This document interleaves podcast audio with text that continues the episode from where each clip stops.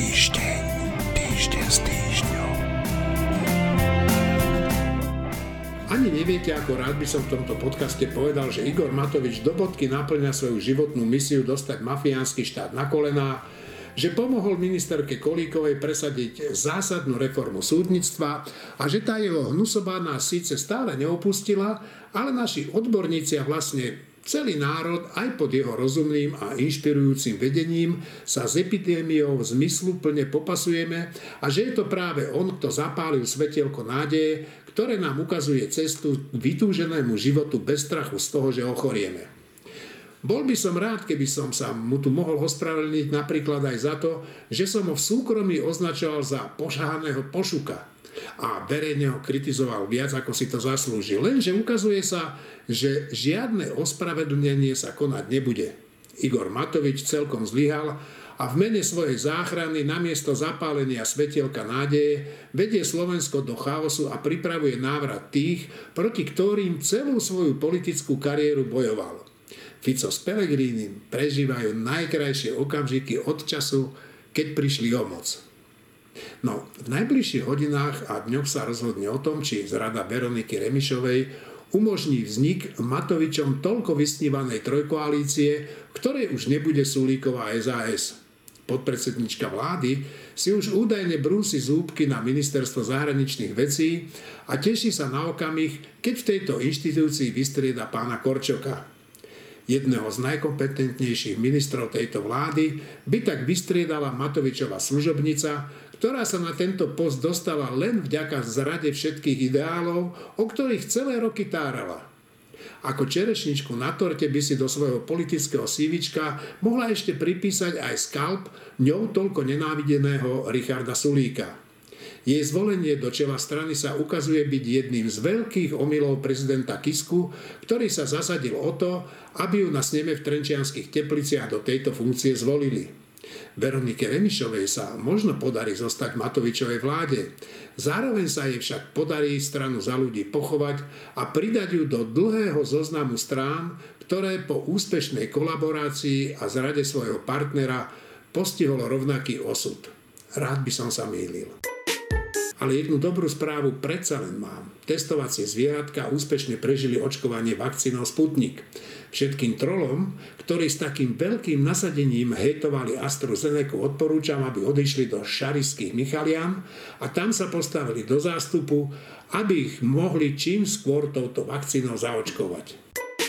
Dnes sú tu so mnou Marina Gálisová, Michal Olách, Štefan Hríb, Martin Mojžiš a Šimon Jeseniak. No a ja sa volám Eugen Korda. Rokovania o riešení koaličnej krízy sa blížia k vyvrcholeniu. Nasledujúce dni naplno odhalia charakter politikov a ich dobre utajené ambície. Podľa mnohých informácií Veronika Remišová v tichosti pripravuje tzv. mníchovskú zradu a Igor Matovič jej za to ponúka niektoré ministerstvá. Musím povedať, že pre mňa nie je nič smutnejšie ako pohľad na politika či političku, o ktorej sme si mysleli, že to, o čo je v politike ide, je služba občanom. Celé roky v opozícii o tom pani Remišová tak presvedčivo hovorila, až som jej uveril. No a dnes sa zdá, že zotrvanie na niektorom ministerstve je veru pre ňu dôležitejšie ako zachovať si rovnú chrbticu. Ak sa milím, tak sa jej rád ospravedlním. Priatelia, Štefan Hryb tu zatiaľ nie je s nami, ako mi včera slúbil, ale však Adam dorazí. On je známy tým, že niekedy si milý stredoeurópsky čas s východoeurópskym, ale e, to ne, či so západoeurópskym, to už jedno. Dobre, tak e, však o čom inom sa dnes baviť ako, ako o koaličnej kríze tzv. Tak e, ja neviem, kto by začal. Ja už som v tých mojich textoch, predtým, než som vás oslovil, o tom pohovoril dosť. Tak Miško Vlach, ty sa tým najmenej zaoberáš, lebo ty sa hlavne zaoberáš takými sociálnejšími vecami, ale predsa len nejako tú celú krízu musíš vnímať a mimochodom, keď chodíš medzi tých ľudí, čo na to hovoria ľudia? Pýtal si sa ich? Ďakujem, som nečakal, že by dáš prvému slovo. V každom prípade... O, o, to mi iš, o to mi išlo. V každom prípade asi tá otázka, ktorá z môjho pohľadu najviac rezonuje medzi ľuďmi, s ktorými sa stretávam, alebo aj robíme reportáže, je tá, že či budú alebo nebudú predčasné voľby, či padne vláda, či sa rozpadne táto štvorkoalícia a či sa tým vydláždi návrat hlasu. Pre mňa je veľmi zvláštne, ale možno ma kolegovia, čo sa venujú politike, opravia v tom, aký má hlas priestor, ako je skryte adorovaný aj niektorými denníkmi, aj niektorými redaktormi veľmi významnými, aspoň tak to čítam. V každom prípade je to pre mňa veľmi zvláštne. Nerozumiem tomu, prečo aj v RTVS, no tomu ešte trošku rozumiem, ale prečo aj v iných médiách má niekedy hlas a Pelegrini. Nehovorím, že pozitívny vždy priestor, ale bere sa ako možná alternatíva. To no je pre mňa veľmi nezrozumiteľné z tejto celej kauzy asi najviac. Ale však ona je alternatívou, keď sa to celé rozsype, tak vyhrá voľby zrejme, tak to vyzerá, však nie je to isté a tak tie médiá to musia tak vnímať. No dobre. Myslím dobrou alternatívou, alebo alternatívou, ktorá neznamená návrat mafie, tak, aby som sa presnejšie vyjadril. Hej, to znamená, že sa s ňou s hlasom počíta ako s niekým, kto je vôbec priateľný. To je pre mňa veľmi prekvapivé, nerozumiem tomu a je to mhm. pre mňa naj, asi najsmutnejšie z celej tejto vládnej krízy. Dobre, no a čo, čo ti na tej vládnej kríze najviac prekáža? Alebo čo ťa najviac prekvapuje?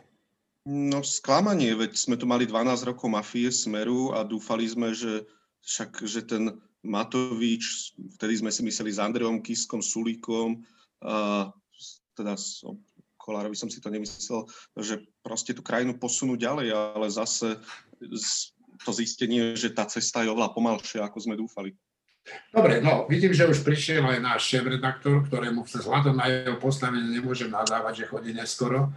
Tak ahoj Štefan, vítam ťa tu. Šimon, ty, Šimon, ty ako vnímaš e, to, čo sa deje?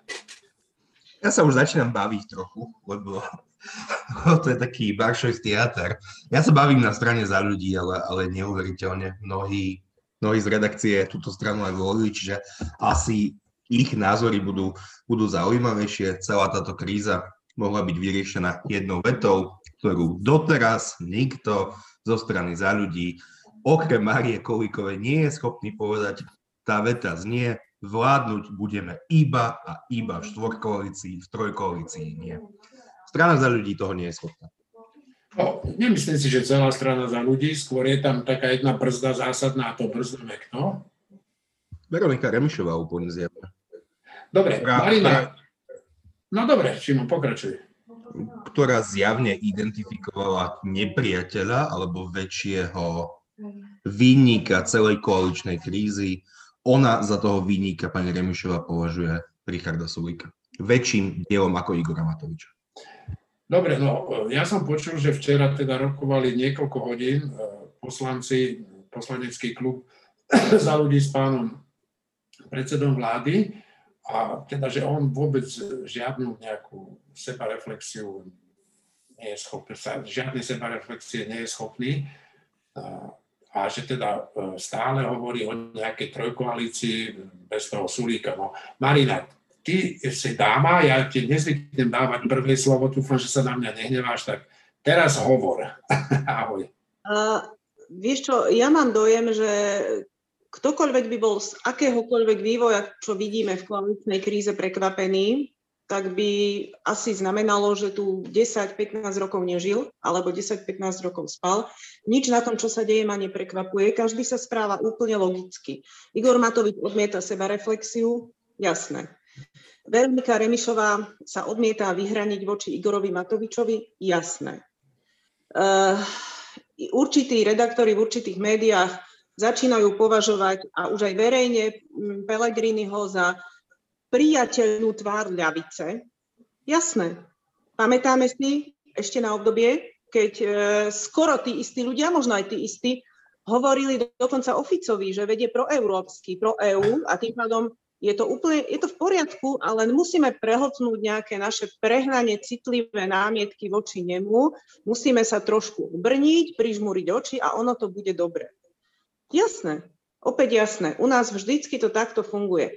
A ešte je tu taká otázka, že či sme sa, Miško Olach to tak začal, že dúfali sme, že krajina sa niekam posunie. A ja mám pocit, že sa posunula. Lebo aj to, že preskúmame ďalšiu slepú uličku, ktorou to nejde, aj to považujem za posun. A musíme sa potom vrátiť k určitému bodu, z ktorého znovu vyštartujeme. Aj to je posun.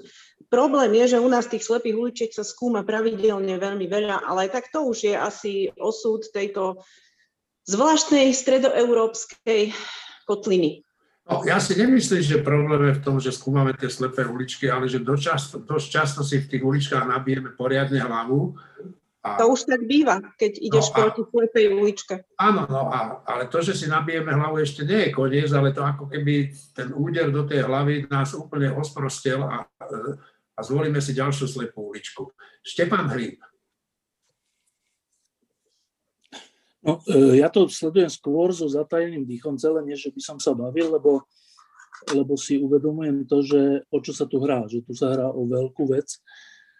E, ja som si teraz len pre takú duševnú hygienu pozrel včera alebo predčerom jeden taký text, ktorý mi pred asi dvoma rokmi alebo rokom a pol niekto poslal, už som aj zabudol kto. A je to iba taký stručný, akože jednovetový výpis jednotlivých kauz predošlých vlád alebo jednotlivých korupcií a všelijakých zneužití právomoci verejného činiteľa a tak. A sú to také jednoriadkové veci a sú to asi dve strany. Tých vecí je tam asi že 50 alebo neviem. Pričom každá z nich sa týka, že tu 1 miliarda, tu 500 miliónov, tu hen únos, tu tam všeličo. A, a to je úplne, že, že dokonalá charakteristika predošlých rokov. Že to je, že, že keď si to prečíta človek, tak úplne taká hrôza na príde, že v čom sme to žili. A, a práve preto e, tá situácia, ktorá je teraz, je, je strašne dramatická a dôležitá, lebo, lebo sa hrá aj o to, že či ten spôsob správovania krajiny sa náhodou nevráti. A v tej situácii, e, ja keď sa pozerám na jednotlivé strany a jednotlivých aktérov koalície, tak ja vôbec nemám také, že by som hneval, alebo mal nejaké že, alebo zábavu z nich, alebo, alebo niečo také. E, skôr to teda naozaj sledujem so zatajným dýchom, lebo, lebo ide o budúcnosť tejto krajiny naozaj až na dreň v tejto chvíli. A teda to, čo vidím, je, je e, taký, že jasný postoj SAS, ale ten je trocha ľah, oni to majú trocha ľahšie v tom, že oni boli od začiatku E, voči Matovičovi dosť vymedzený. E, Matovič ich najviac urážal celý ten čas. A v takej situácii, keď to už prekročí nejakú e, medzu, tak, tak sa vám trocha ľahšie ide do nejakého akože jasného postoja, než keď ten rok ste vlastne tak trocha spojencom Matoviča. Tak to je, to je situácia Veroniky Remešovej, ktorá, ktorú Matovič až tak neurážal, hoci myslím, že by sa našli aj také veci, ale dobre, bolo to troška, bolo to rádovo menej ako, ako stranu SAS. Navyše ešte je tam jedna zákruta, že strana SAS bola skôr za otváranie, čo sa týka pandémie, v mnohých situáciách nesprávne a strana za ľudí sa v tomto držala troška akože racionálnejšie a to je zase oveľa ťažšie potom ísť proti, proti predsedovi vlády, s ktorým v tejto veci som bol bližšie. No proste to je že ťažšia situácia. Navyše, a to je posledná zákruta, e, tam je teraz to pokušenie, že dobre, tak, tak možno, že vďaka Sulíkovi sa výbojuje to, že vláda bude bez Matoviča, ale tým pádom my tam môžeme mať viac ministerských kresiel a teda možno, taká je možno asi úvaha, možno postupom času aj viac voličských percent, keď budeme dobre tie nové E, ministerské posty spravovať. Toto je veľké pokušenie, lebo vlastne tým sa pred verejnosťou splní to, že Matovič tam nebude, čo je pre mnohých ľudí strašná prekážka, aby túto vládu vôbec akceptovala. A, a keďže, keďže asi Veronika Remišová si myslí, že ona by tam z vlastnej strany nominovala, alebo jej strana by tam nominovala dobrých odborníkov, tak by to tej strane pomohlo. No tak to je veľké pokušenie. Samozrejme nad tým všetkým je to, že by to bol úplný faul voči všetkému, čo reprezentuje strana za ľudia, ešte aj Andrej Kiska, že, že e, využiť odpor jedného koaličného partnera, s ktorým ideme do toho spolu a potom toho koaličného partnera nechať tak a zostať iba v trojkoalícii, to by som považoval za že celoživotnú diskvalifikáciu za ľudí. Ja si myslím, že sa to nestane, ale tak ten ten zápas si musia, a myslím si, že si ho aj vybojujú sami, ale fakt sa na tom nie, že bavím, ale naopak, že pozerám to teda sledujem to s veľmi teda zatajným dýchom a držím im palce, aby toto pokušenie zvládli. No, ja si pamätám, keď nastúpila táto vláda, tak František Mikloško, Peter Zajac, ale aj niektorí iní naši priatelia, ktorí sa dlho v tej politike pohybovali, boli veľmi skeptickí voči tej vláde, voči jej trvácnosti, voči fungovaniu Igora Matoviča, však mali sme s ním niektorých osobnú skúsenosť, osobnú skúsenosť vrátane mňa. A jedným z takých tých razantných kritikov bol aj Martin Mojžiš a ten mi občas hovoril, že Števo je taký trošku mekší, ale to není, že, že je meký voči Matovičovi, ale že veľmi si neželá, aby táto vláda zlyhala. No a ukázalo sa, že tie slova Františka Mikloška, možno aj teba, Martin, boli prorocké. Tak ako to ty vnímaš teraz? Akože mňa ako celý čas pri vládnutí tejto vlády to, čo prekvapuje, je rýchlosť, aký, akými bežia veci, s ktorými som rátal, že sa stanú, ale nie, že sa stanú tak rýchlo. Čiže napríklad som nerátal, že takto veľká kríza dojde už po roku. Som si to nemyslel. To, čo sa dialo tento posledný týždeň, je, je čakanie, vyčkávanie. Ja si myslím, že Richard Sulík výborne zvládol tú pondelňajšiu tlačovú konferenciu. To, že dal 10 dní tomu Matovičovi, ja si myslím, že to nebola chyba označujú to niektorí ľudia za chybu. Ja si myslím, že to bolo správne. On musí byť naozaj veľmi opatrný kvôli tomu pádu radičovej vlády, keď mu nasadili psiu hlavu nezaslúžene. Teraz musí sa snažiť to odvrátiť, ako sa len dá, pričom to možno nakoniec neodvráti, že aj tak z toho dostane, že, budú, že bude komentovaný ako ten zlý. Ale dal 10 dní, potom využil tú vec, že to môže ešte pritvrdiť, to znamená, že povie, že pôvodne to bolo formulované, že zasadne potom e, predsedníctvo strany, teraz už na druhý deň už to bolo formulované, že oni odídu. Neskôr bolo formulované, že už v pondelok podá demisiu, aby ju mohla v stredu prijať prezidentka. Čiže podľa mňa oni hrajú tú hru dobre, správne. E, Matovič ju hrá tiež správne, je ticho, není, ne, nevie sa, čo urobí, čaká sa, ale to je normálne, tak má, má sa čakať. A to, čo robí ja, to, čo robí Veronika Remišová, ja nemôžem komentovať, lebo keby som začal, tak by som sa verejne vyjadroval tak, ako si ja myslím, že sa žiadny muž o žiadnej žene vyjadrovať nemá. Bodka. Dobre, no uh, Šimon Heseniak, ty, ty si včera robil rozhovor uh, s pani Kolíkovou, ministerkou spravodlivosti o ktorej ja som si vždy myslel, že je to taká šedivá myš a pravdu povediac, nejak som neveril v jej schopnosti, aj vzhľadom na to, že predtým bola e, vo vláde, v ktorej v oficovej vláde, že bola tam, myslím, štátna tajomnička, e, čo teda ju v očiach, pamätám si, Martina dosť diskvalifikovalo, ale e, pani Kolíková ukázala jednu vec teraz, že ukázala charakter. Charakter povedať jasne, to, čo si myslí. No, tak čo si ty myslíš o tej situácii, Šimon, eh, v strane za ľudí? Veď eh, si sa s ňou bavil aj, aj mimo kameru. Ja som sa aj hlásil, keď Števo Hryb tak dlhšie hovoril, a hovoril o tom, že čo strana za ľudí reprezentuje. A ja už ani neviem odpovedať, že čo strana za ľudí zareprezentuje. Ja neviem, kto je to strana za ľudí úplne jasne povedať. Veď tam sú dve až tri krídla. Jedno, ktoré je úplne jasné, to je Jan Benčík, Andrea Letanovská, Mária Kolíková. Ja viem, čo urobia. Potom je tam Juraj Šeliga a Jana Žitňanská. Ich, keby povedali jasnú vetu, trojkoalícia nie, štvorkoalícia áno, ak trojkoalícia bez nás, tak by som im rozumel. Potom sú tam poslanky, ktoré momentálne riešia zásadné veci. Napríklad, ja som si prezeral ich facebookový profil, teda profi. Oni riešia výsadbu slivkového sadu, vizuálny smog a rekonštrukcie materských škôl. Jedná sa o pani poslankyne Pivkovú a Šimšutekovú, takže to je také krídlo, o ktorom nič neviem.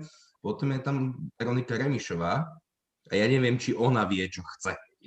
Nemám s nej dojem, že že úplne, úplne presne to vie, ale Maria Kolíková je pre mňa veľmi, veľmi príjemné prekvapenie. Aj to, čo hovorila v tej relácii, ktorú som včera mal, aj to, čo sme sa ešte chvíľu bavili, po tom, čo sme vypli kamery, myslím si, že ona zostane charakterovo v tomto pevná. No, uh, ona aj povedala, neviem, či v tej relácii, ja som celú nevidel, mne povedala, že toto je koniec jej reforiem, ak sa stane to, čo sa stať má. No, Šimon, chceš reagovať? Tak... Ona má tú výhodu, že Mária Kolíková si reformy, ktoré potrebovali ústavnú väčšinu, presadila už tento rok. Na rozdiel od všetkých zvyšných. To je treba naozaj uznať, že ona mala víziu, o ktorej ja, ja sa tejto téme veľmi nevenujem, o ktorej ja neviem, či je to dobrá alebo zlá vízia. Tú víziu mala a politicky ju presadila. Takže ona by mohla byť teoreticky jedna z tých, ktorá povie, že ale mne už na tie e, dobrúsenie tých reforiem stačí 76 hlasov, ale to nehovorí. No, Áno, je to tak. No, však ona sama hovorila, že Igor Matovič je veľmi pomáhal pri tom e, presadzovaní tých reforiem, čo uznala ako jeho veľmi dobrú vlastnosť, že naozaj bol nápomocný. Vždy, keď potrebovala, tak e, zatiahol.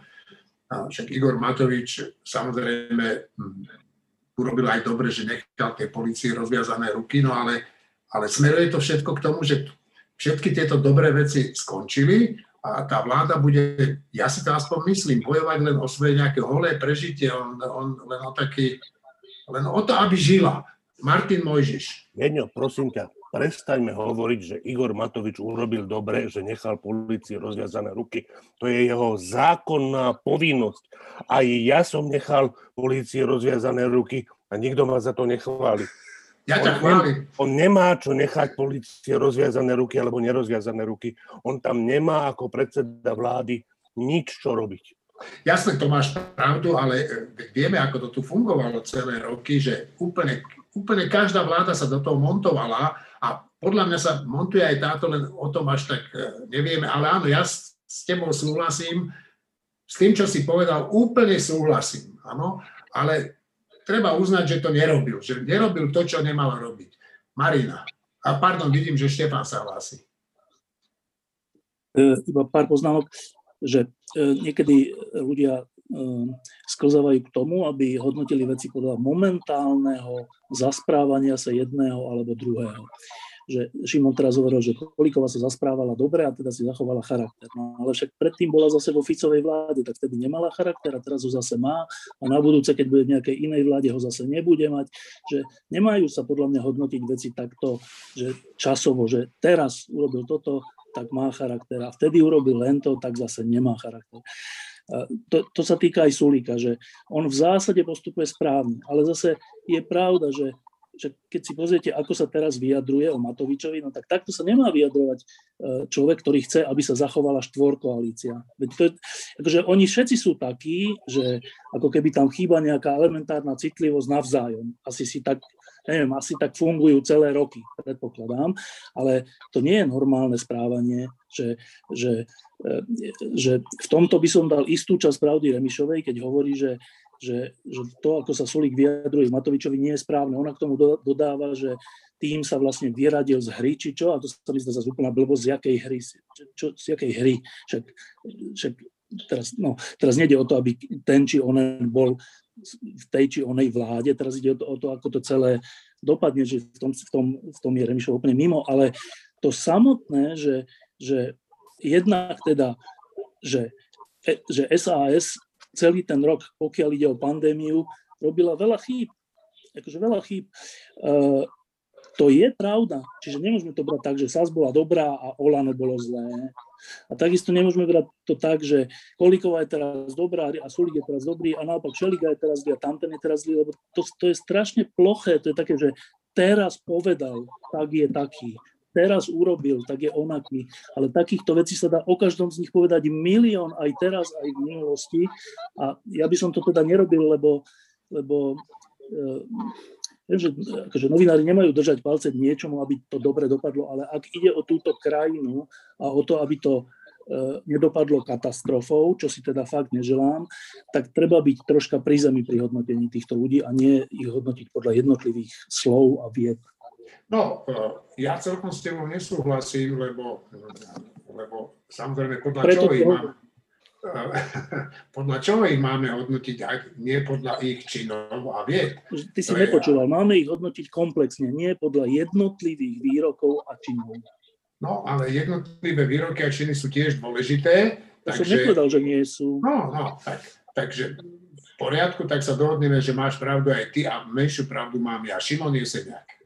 Ja som ohľadne charakterov hovoril len o tom, že sa Mária Kolíková z môjho pohľadu zachovala charakterne.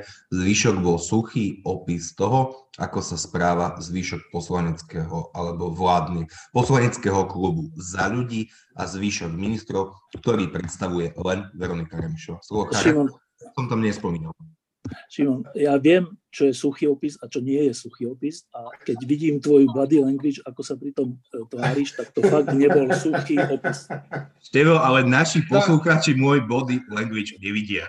Ale myslím, že to je aj vo farbe hlasu. Akože suchý opis vyzerá trochu inak. No, dobre.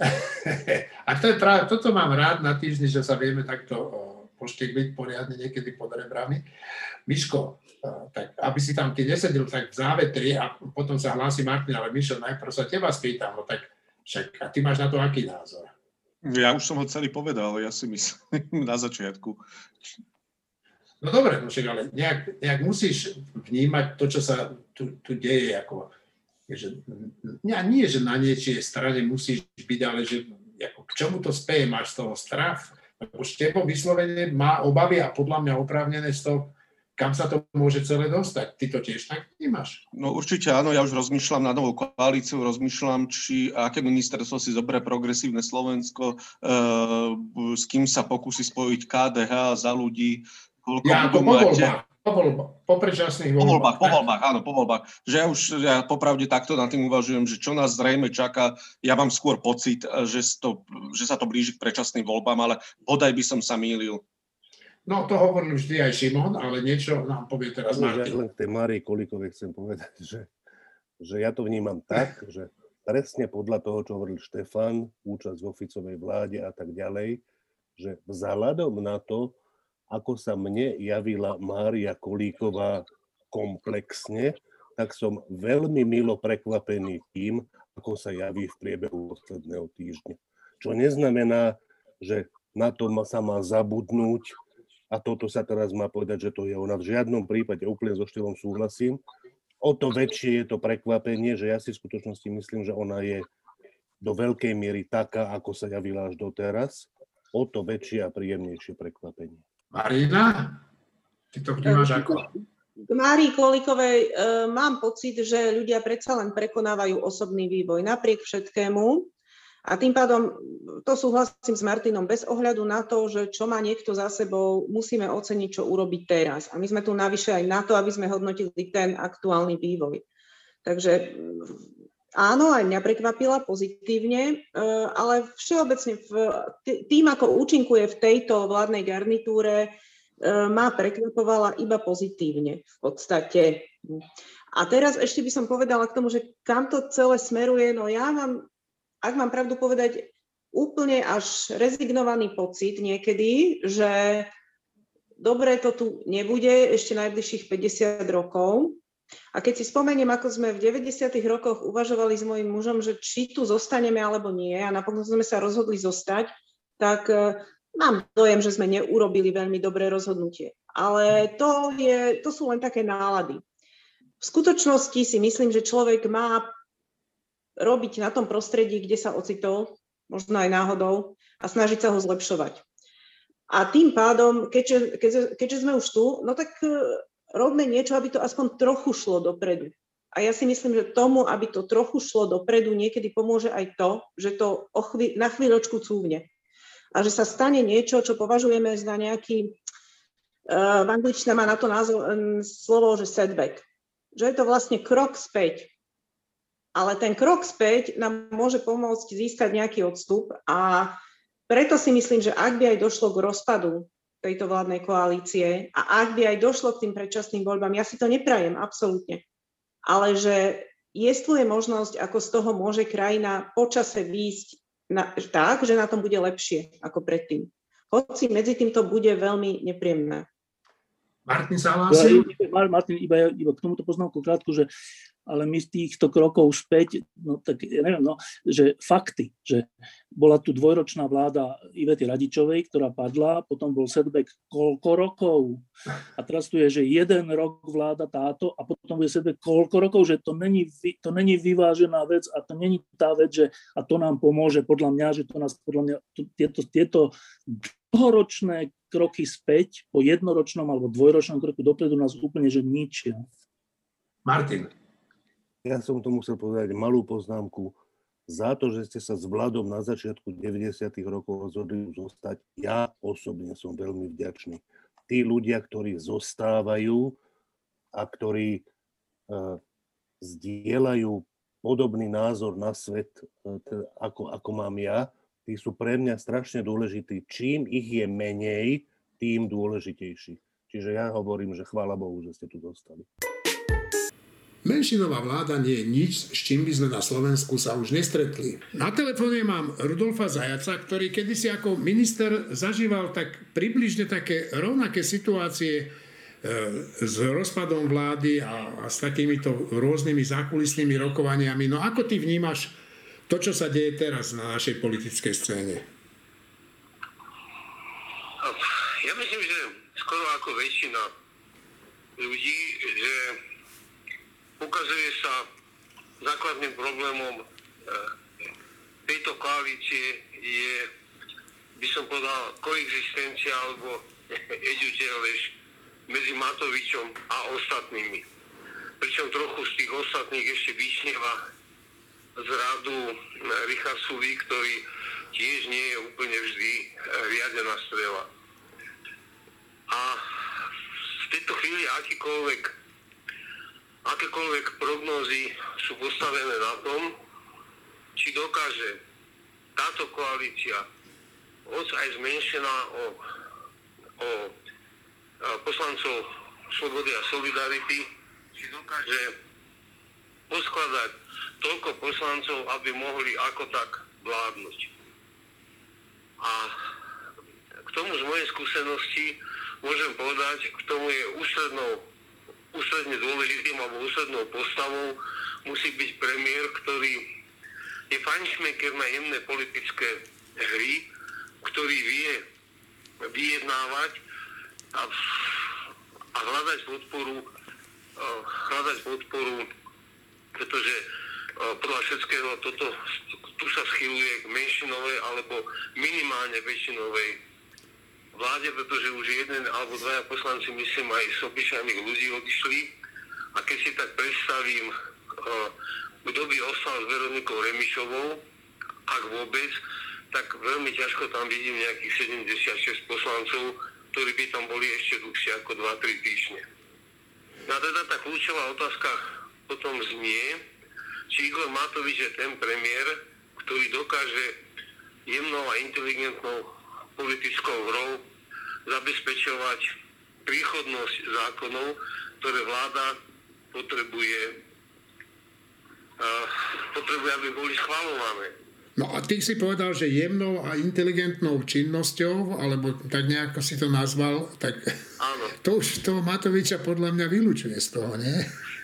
Áno, No a to som chcel práve povedať, že neviem si to predstaviť, keď on nevedel a mal ďaleko pohodlnejšiu situáciu pri 92 alebo 3 alebo koľko ich bolo na začiatku, tak nevedel celkom uh, to riadiť a nevedel riadiť je podané veľmi jemne, tak si neviem predstaviť, ako pri svojej povahe, inteligencii a politickom instinkte dokáže dlhodobo dlhodobo znamená do konca volebného obdobia a získavať každý deň, každú hodinu a každú minútu podporu vo vláde, ktorá bude buď ľahko väčšinová, alebo skôr si myslím, že ľahko menšinová.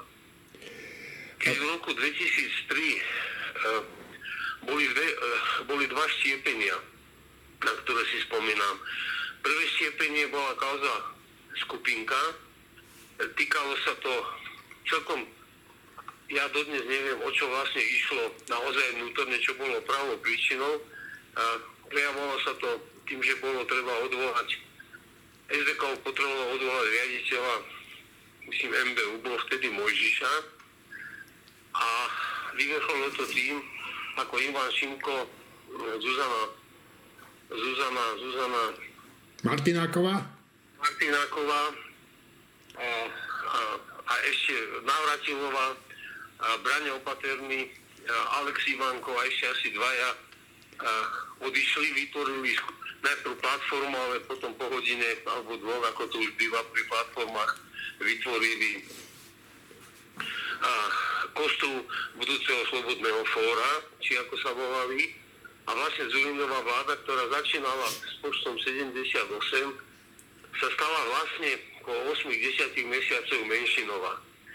Jej šťastím, nešťastí bolo, že súčasne postupne okolo 15 poslancov a, alebo 10 poslancov odišlo z HZDS, pretože hoci Mesiac získal pomerne veľkú podporu aj v tých druhých voľbách po, v 2002, tak to boli poslanci, ako bol Kyňo, Brhel a viacerí, ktorí tam už nechceli ostať, zjavne preto, že mali v hlave aj projekt Smeru, ktorý zase vtedy už mal vytvorený ako čerstvú stranu Robert Fico. A tým, že sa nedostali do vlády, pretože e, Mesiak nebol schopný ani po prvých voľbách 98, ani po druhých voľbách, ktoré neobhajil, zostaviť nejakým spôsobom vládu, ani sa zúčastniť na nejakej vláde, tak uh, tam Zulindová druhá vláda bola vlastne menšinová. Samozrejme to prinášalo dosť veľa komplikácií a prinášalo to aj všelijaké obvinenia o kupovaní poslancov a kupovaní hlasov a také tie evergreeny tam bežali, ja neviem, 2-3 roky. A následne ich potom živil ku koncu a aj po tom volebnom období niektorí z tých poslancov Slobodného fóra, menovite si myslím, že to bola Zuzana Martináková, ktorá najprv vyhlásila, že chcel niekto korumpovať, ale potom to mala potvrdovať do zápisnice, pokiaľ viem, tak to neurobila. A tam bol Zulinda majstrom vyjednávania a majstrom vyjednávania bol aj preto, že dokázal zabezpečiť tej vláde podporu aj pri ťažkých zákonoch. A kto si na ňo pamätá, tak určite si spomenie, že to, čo robí Igor Matovič, ako sa správa, ako sa vyjadruje a to, čo robí Mikuláš Zurinda, je nebepičný rozdiel, to prakticky úplne inak. Tak e, nevidím to ako dobrú, dobrú prognózu. Navyše bude ešte zaujímavé sledovať aj takú tú jednotu a odolnosť klubu SAS. Aj tam musí si Richard Sulík byť istý, že oni ako jeden muž pôjdu do opozície, možno konštruktívnej, a musí si byť istý, že to, čo sa na klube dohodne, bude sa aj držať pri hlasovaniach. A tam som trošku pesimista, lebo aj tam zažívam a vidím veci, ktoré sú všetko len nie plnenie dohod. Oni veľmi radi sa hrajú, že keďže sú liberáli, tak každý má nejakú slobodnú kartu. A ja už som aj niekde napísal, že áno, ale liberál nie je bordelár. To musí byť aj nejaká disciplína a musí byť aj nejaká jednotnosť. Takže Sulík bude mať ťažkú pozíciu udržať svoj klub, jednotný, odvážny a vyjednávať, však on môže niektoré zákony podporiť. A Matovič bude musieť zvážiť, koho podporu okrem Sulíka a zbytku tých za ľudí, ktorí by s ním nešli, sa bude uchádzať. Neviem si predstaviť, že by sa uchádzal za, za tých poslancov zo Smerohlasu. A, a modlím sa, aby sa neuchádzal u fašistov nejakú podporu. No dobre, a tak moja otázka ale znie takto, že keď že ty tú skúsenosť, to som už povedal na začiatku, máš, tak, e, e, tak čo by podľa teba bolo najlepším a potom, že najrozumnejším riešením tejto situácie? Neviem si predstaviť, a preto to neviem na to dať rozumnú odpoveď, inak už e, nežijem až tak detálne nevidím dovnútra veci, nezúčastňujem sa tých rokovaní. Úplne povedáme, samozrejme najjednoduchšie riešenie by bolo, aby Olano definovalo a postavilo nového premiéra. A to už je jedno, koho to je ich problém. Aby Igor Matovič bol trochu upozadený, ako hovoria Češi, ale a tu náražam na, na to viem, to, to vieme všetci, to novinári píšu, ľudia to píšu. To je pomerne jednoduché, ale neviem si predstaviť pod tým, čo by ten Igor Matovič mal robiť pri svojej povahe a svojom charaktere. Má byť v parlamente a postávať tam s nejakými, nejakými transparentami, ako to robil. Má nahrávať zbytok koaličných poslancov, ako to robieval, aby to potom mohol proti ním použiť má jemnou, elegantnou prácou v parlamente zabezpečovať podporu vláde Olano a povedzme tých troch ďalších strán, aby, aby teda hlavko vládli, aby mohli zmeniť to, čo sa zaviazali voličom a za čo získali e, až ústavnú väčšinu. A neviem si ani predstaviť človeka, ktorý by vymyslel, čo s Igorom Matovičom urobiť, aby bol, a teraz to použijem porekadlo, aby bol vlk síty ako za celá. A, tak, a také riešenie nevidím proste.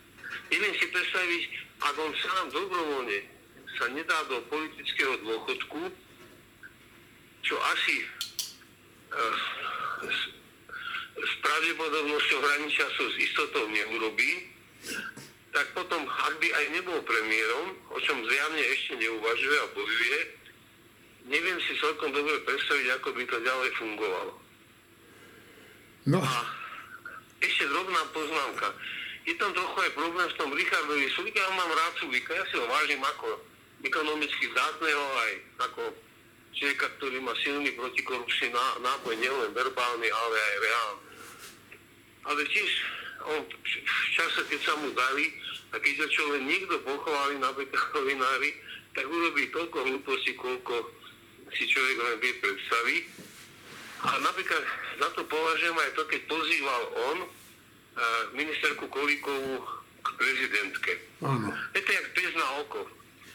A potom sa nemôže čudovať, keď tá Veronika Remišová nedodrží dohody, ktoré s ním možno uzavrela a možno každý si myslí, že uzatvára inú dohodu, lebo to je tiež najväčší problém týchto dohod, že vlastne jedna strana to interpretuje tak a druhá onak. Je pravdou, že Veronika Remišová poruší všetko, čo povedala, hovorila a komunikovala, ale je tiež pravdou, že asi to nikomu a žiaľ Bohu ani jej nevadí. Takže neviem si teraz celkom presne predstaviť, ako sa tá situácia bude vyvíjať. Viem, ak si to predstavujú politológovia, však na to berú svoje výplaty, viem, ak si to predstavujú ľudia, ktorí v dobrej viere volili, ale ako sa títo novopečení politici budú naozaj správať, to, to je ťažko vypočítateľné.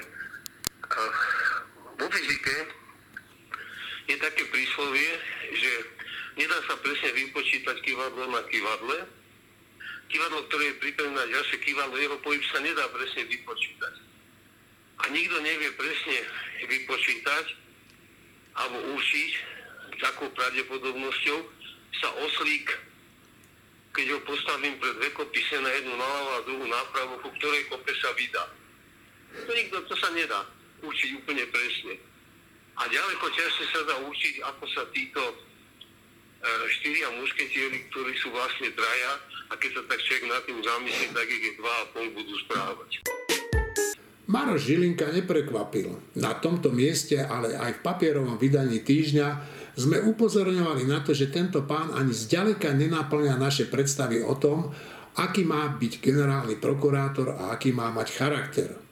Už jeho prvé rozhodnutie v prvej závažnej kavze, teda únose vietnamského občana s pomocou našich štátnych orgánov a ministra vnútra Kaliňáka potvrdzuje, že sme sa bohužiaľ nemýlili.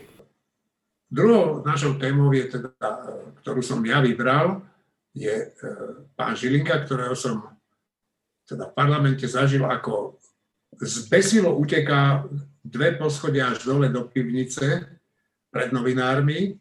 To, ja už som tam zažil toľko útekov na tých schodišťach ako novinár, že, že mne to už aj bolo smiešne, ak generálny prokurátor, ktorý teda by mal byť nejaká autorita, už bez ohľadu na to, či rozhodne e, dobre alebo zle, má odvahu sa postaviť pred novinárov, e, tak uteká takto po schodoch a potom krát, pár hodín na to sa v televízii TA3, ktorá je mimochodom veľmi blízko pánovi Gučikovi, ktorý ho presadzoval na post, pomáhal mu dostať sa na post generálneho prokurátora, však tento Gučik bol kedysi aj riaditeľom tej televízie, tak tam sa sťažuje, že rokovanie s poslancami bolo nedôstojné. No tak to už ako presahuje meze môjho chápania, čo je toto za človeka. My sme mali veľa pochybností. Šimon, Šimon, prosím ťa, si tam? Tak ako to ty vnímaš? Naozaj nie je téma, v ktorej sa ja dokážem veľmi význať a ktorej sa orientujem. Jediné, čo, čo som videl, že generálny prokurátor utekal zo schodov ako, ako zmyslov zbavený a, a ako bonus ešte výmkou nejakého svojho kolegu. Takže túto tému ja s radosťou prenechávam kolegom. Miško? Akurát vyberáš tých, ktorí sa k tomuto čo najmenej majú vybrať. V každom prípade pre mňa, pre mňa je ten odkaz len taký, o ktorom som hovoril v minulosti, keď sme diskutovali o generálnom prokurátorovi. E, ja si len prepožičam myšlienku jednoho pápeža, ktorý hovoril, že mier je dielom spravodlivosti. Ja som presvedčený o tom, že eh, hoci to nie je dôležité, že prokurátor mal byť čentež, aby sa zachovala istá miera spravodlivosti a kontinuity. Asi myslím, že toto všetko je ovocím eh, aj toto správanie, aj tie jeho podozrenia na jeho prepojenie prepojenia alebo možné zlyhania ovocím proste zlých krokov, ktoré sa mi urobili aj pri voľbe prokurátora. Ale ako hovorím, nie som v tom odborník rovnako ako Šimon. Marina, prosím ťa, a ty ho hodnoť nie ako žena samozrejme, ale ako novinárka ťa poprosím. Tak ako vnímaš ty, to jeho prvé rozhodnutie vlastne pri jednej pr- z veľkých chaos, prvých veľkých chaos? Teraz tak celkom nerozumiem, že ako by som ho vôbec mohla hodnotiť ako žena, ale dobre. Ehm, ja som nebola nadšená tou jeho voľbou už vtedy. Mne sa on nezdal dostatočne charakterovo čistý a dostatočne oddelený od rôznych eh, takých tých eh, polosvetov, tieňových prostredí. A možno, že je to taká naša personálna bieda na Slovensku proste vyberieme toho, ktorého vybrať môžeme a ešte aj ten je vybratý z, tých, e, z toho okruhu ľudí, ktorí sa vôbec do výberu dostanú. A ten okruh ľudí je plodom prostredia, kde každý každého pozná, každý s každým niečo niekedy mal, alebo uvažuje, že by s ním niečo mohol mať v budúcnosti, a to v úplne najrôznejších zmysloch tohto slova. Takže nebola som spokojná vtedy, nie som spokojná ani teraz a zároveň mám trošičku taký pocit, no tak sa to potvrdzuje, no nie je to dobré, no a čo ste čakali? Proste ten jeho útek po tých schodoch, to bolo tak absurdné, ale zároveň tak logické a tak pochopiteľné, že iné sme nepotrebovali. Pre mňa je to dôkaz, že krok za krokom je úplne možné stierať rozdiely medzi touto garnitúrou a tou predtým. A ja nehovorím, že tie rozdiely sú už zotreté, vôbec nie. Tie rozdiely tam stále sú. Ale s každou takouto drobnosťou sa stále stierajú a je mi z toho zle. No, neviem, či je drobnosť e, očistiť bez riadneho vyšetrovania človeka, ktorý bol podozrivý, že napomáhal únosu vietnamského... Jo, pod drobnosťou som myslela len ten útek. Aha. Aha, aktivita, ktorá úplne pripomínala tých predtým. A už táto vec, že očistiť, no tak to je, to je tak, také dno, že ja už len pozerám, že aké ďalšie dná sa tu otvoria. A nepochybujem, že ich je ešte dosť. Ja si pamätám, že pri tom vypočúvaní, myslím, že poslanec dostal, mu položil otázku, že či je kandidátom eh, Roberta Kaliňáka alebo Roberta Fica, to už si presne nepamätám. A on na to teda tak pohoršene odpovedal, že teda, že čo vlastne si to dovoluje. No, ako by sa správal, ako, ako inak by sa správal, keby tým kandidátom bol? No, no, no jasne. Dobre, Martin sa hlási. Ja si myslím, že už vtedy sme mali pocit, keď sa volil ten generálny prokurátor, že tam boli aj slušní kandidáti, ale že suverénni favoriti bol katastrofálny kandidát Matovičov Kliment a nebezpečný kandidát opozície v skutočnosti, ja som ho tak vnímal, Žilinka. a takmer bolo isté, že sa, to stane, že sa stane tým prokurátorom jeden z nich. Čiže mňa ten Žilinka neprekvapuje ničím iným, než znova tým, čo ma prekvapuje celý ten rok, tá rýchlosť a tá brutálnosť toho, čo urobí.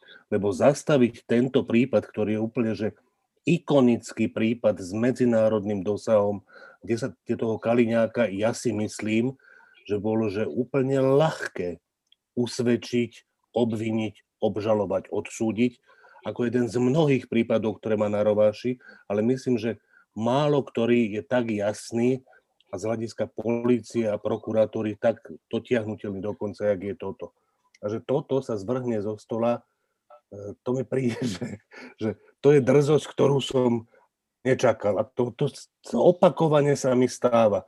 Že mne sa zdá, že to bude trvať dlhšie a že to nebude tak na drzovku, jak to oni robia. A vždy znova, znova a som taký nepoučiteľný. Stále, ja si myslím, že, že ja teda od nich mám dosť nízku mienku, ale stále vyššiu, než je asi adekvátna. Stefan?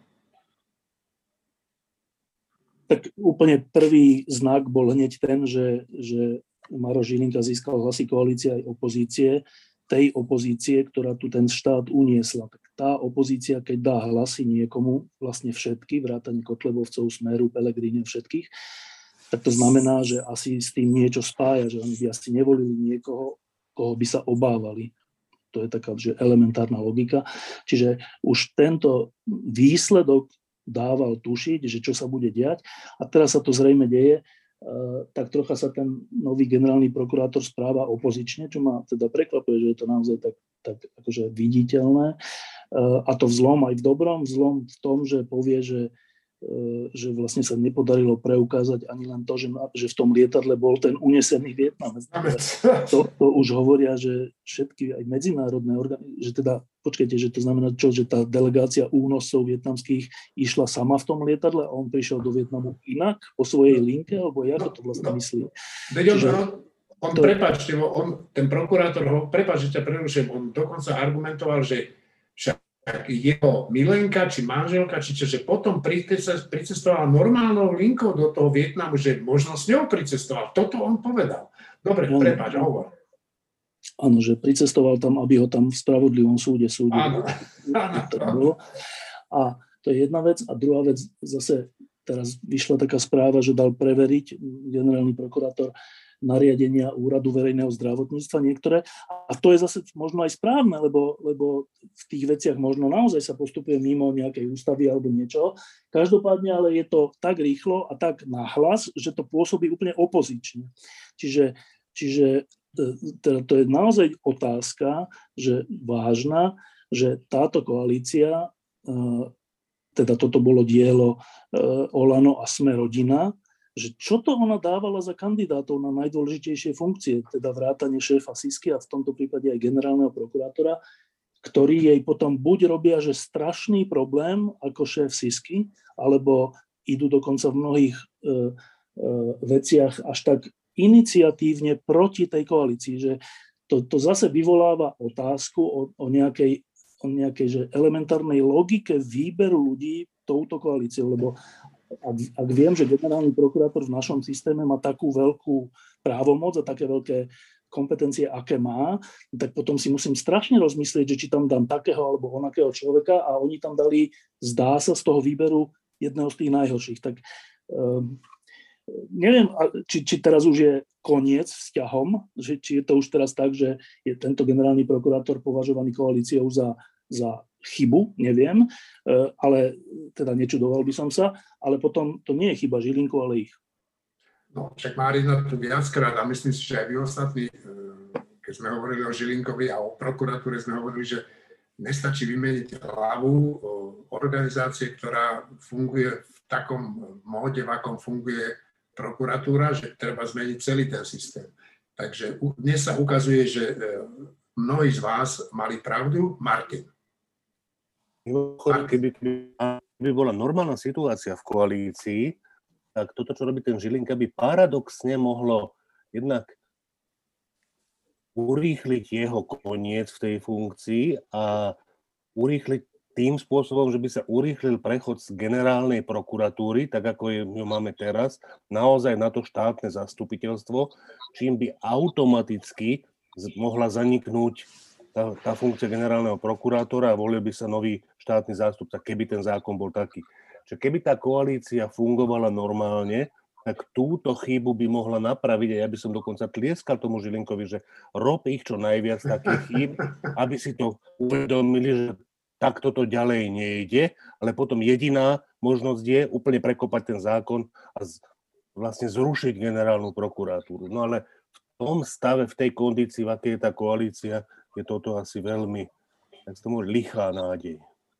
Dobre, e, milí kolegovia a milá kolegyňa, e, my sa uvidíme o pár dní a to už bude teda dúfam jasné, že kto v tej vláde zostáva, aká tá vláda bude, či budeme mať predčasné voľby, alebo budeme dennodenne eh, sledovať, ako sa Igorovi Matovičovi rozpada moc pod, doslova pod rukami. Majte sa pekne, ďakujem. A na záver niečo zo zahraničia, citujem. Takže poznáte Vladimíra Putina? Myslíte si, že je to zabijak? Spýtal sa novinár prezidenta Bidena. Hm, myslím si to, odvetil Biden a dodal, že Putin zaplatí za to, že jeho tajné služby zasahovali po štyroch rokoch znovu aj do prezidentských volieb v roku 2020. Snažili sa ovplyvniť verejnú mienku na sociálnych sieťach prospech Donalda Trumpa. Vyplýva to z otajnenej správy tajných služieb Spojených štátov amerických, ktorú zverejnili tento týždeň. Tak a to je na dnes asi tak všetko. Teším sa na stretnutie o týždeň. Majte sa pekne do počutia.